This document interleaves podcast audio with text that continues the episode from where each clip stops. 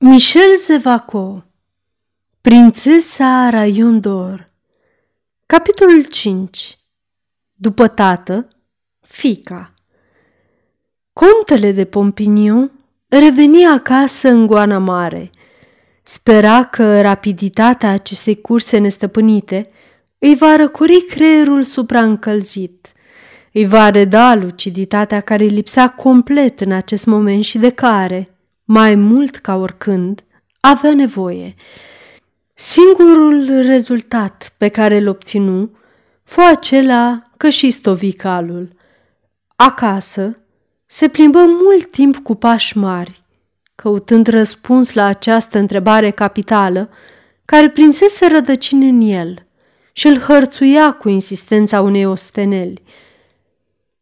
De ce trebuie să-l lovesc pe prințul de Moncape?"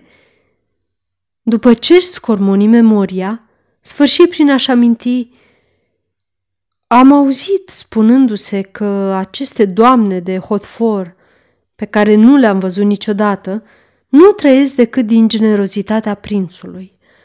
Ori ele sunt singurele lui rude și dacă s-ar întâmpla să moară, el ar moșteni imensa lui avere.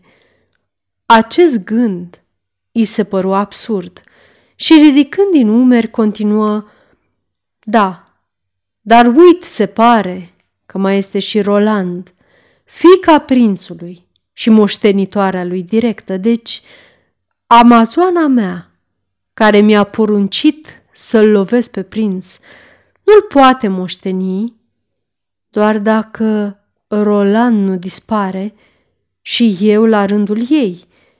Plictisit să mai analizeze, sfârși prin a izbucni bine dispus. La dracu! Trebuie să-l lovesc pe prinț, pentru că este un obstacol pentru dragostea noastră, căci ea mă iubește. Aș putea să jur. Ea a spus-o, așa trebuie să fie. De ce? Cum de este prințul acest obstacol? Nu contează. El este pentru că a spus-o ea.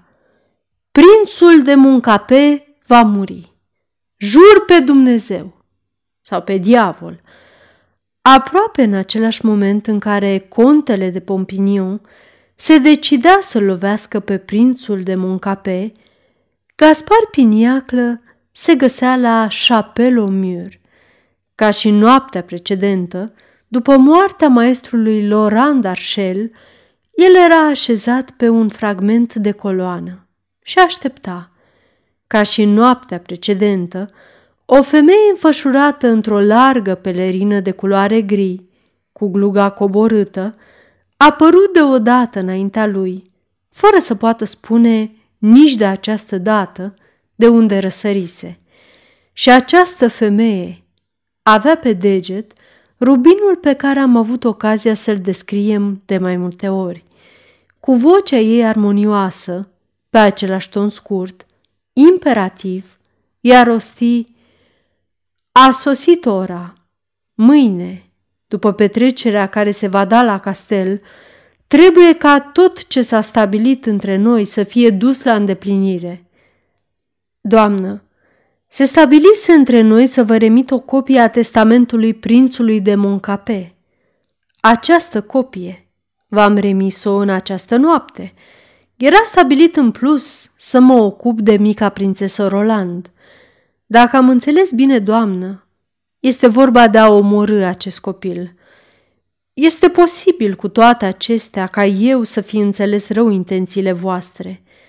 Permiteți-mi, doamnă, să vă rog cu umilință să precizați limpede ordinele voastre cu privire la acest subiect. Ai înțeles foarte bine. Trebuie ca mâine, la sfârșitul petrecerii, mica prințesă Roland să termine cu viața. Cadavrul său trebuie să dispară, încât să nu poată fi regăsit niciodată. Bine, doamnă, mâine, la sfârșitul petrecerii, mica prințesă Roland va sfârși cu viața, iar cadavrul său nu va fi găsit niciodată. Sfârșitul capitolului 5Aceasta este o înregistrare Cărțiaudio.eu. Această înregistrare este citită cu respectarea legislației în vigoare pentru Cărțiaudio.eu. Copierea, repostarea, multiplicarea vânzarea, închirierea și sau difuzarea publică a acestei înregistrări, fără acordul scris al Cărțiaudio.eu, constituie infracțiune și se pedepsește conform legislației în vigoare.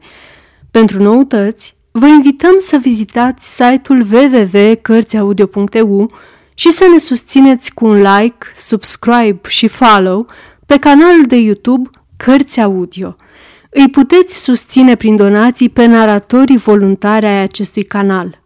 Vă mulțumim și vă dorim audiție plăcută în continuare.